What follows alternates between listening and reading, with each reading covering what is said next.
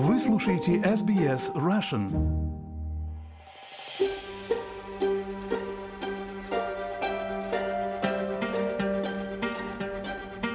Президент США Джо Байден высказывает свою позицию относительно сообщений о смерти Навального, заявляя, что нет причин сомневаться в их подлинности.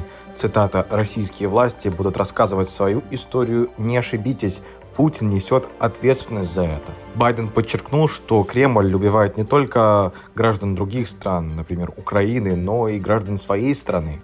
Поэтому Байден призывает к американской поддержке Украины в своем выступлении. Цитата «Мы должны обеспечить финансирование, чтобы Украина могла продолжать защищаться от жестокой атаки Путина и его военных преступлений». Президент о деталях сообщений о смерти Навального сказал следующее.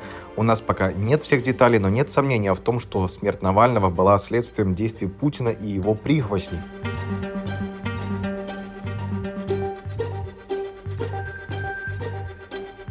Я напомню, в 2021 году Байден в ходе саммита с Путиным в Женеве ясно дал понять главе Кремля, по его словам, что последствия смерти Навального будут разрушительными для России. В том же году президент США предупредил, что смерть оппозиционера будет трагическим показателем пренебрежения России правами человека. И сегодня у Байдена прямо спросили, наступят ли такие последствия, о которых он говорил три года назад. Он отметил, что а, он говорил об этом а, в 2021 году, и что за все эти годы Российская Федерация и так была подвергнута определенным последствиям, начиная от санкций, которые стремились изолировать Россию на глобальной арене, заканчивая потерями на поле боя в Украине, где 350 тысяч российских военных были либо убиты, либо ранены в необъявленной войне Владимира Путина. Открытым здесь остается вопрос, будут ли вводить Соединенные Штаты санкции, либо а, реагировать каким-либо образом на смерть Алексея Навального.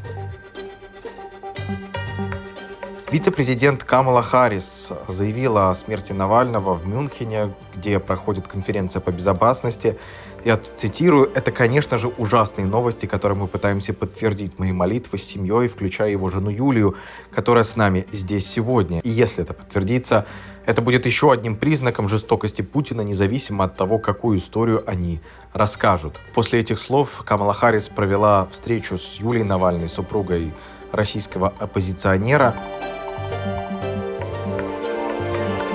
В Украине же на смерть оппозиционера в Российской Федерации реагируют неоднозначно. Некоторые вспоминают его высказывание в 2014 году. Он заявил, что если бы он стал президентом России, он не вернул бы контроль над Крымом Украине, утверждал, что аннексированный полуостров не должен рассматриваться как всего лишь товар, который можно передавать из рук в руки, что это, цитата, не бутерброд, чтобы его тягать туда-сюда. Он также повторил традиционное националистическое утверждение Путина о том, что русские украинцы — это один народ, хотя признал, что подобные заявления могут быть оскорбительными для многих в Украине. Справедливости ради, в феврале 2023 года Навальный находящийся в заключении с января 2021 опубликовал свою оценку будущего России. Там он заявил, что считает войну против Украины несправедливой, предвидит неизбежное поражение России, предлагает признать территорию Украины в пределах ее границ 1991 года и предлагает компенсацию за агрессию. В свою очередь, Владимир Зеленский, президент Украины, таким образом прокомментировал смерть Навального. Я процитирую, очевидно, он убит Путиным, как и тысячи других, замученных из-за одного этого существа. Путину все равно, кто погибнет, лишь бы он сохранил свои позиции. Там же, на пресс-конференции в Берлине, канцлер ФРГ Олаф Шольц заявил вместе с президентом Украины, что, цитата, Навальный проявил мужество, вернувшись в Россию. Шольц поделился тем, что он встречался с Навальным, когда тот лечился в Берлине после отравления новичком, Канцлер констатировал, что теперь точно всем стало известно о режиме, который установлен в России. Это уже давно больше не демократия, заявил Шольц. Премьер-министр Великобритании Риши Сунок назвал случившееся огромной трагедией, будучи самым ярым защитником российской демократии. Алексей Навальный на протяжении всей своей жизни демонстрировал невероятное мужество, говорится в сообщении Сунака в соцсети X. Евросоюз возложил ответственность за смерть Навального на Россию – я здесь процитирую, Алексей Навальный боролся за ценности свободы и демократии. Ради своих идеалов он принес высшую жертву. ЕС возлагают на российский режим единоличную ответственность за эту трагическую смерть, заявил глава Европейского совета Шарль Мишель.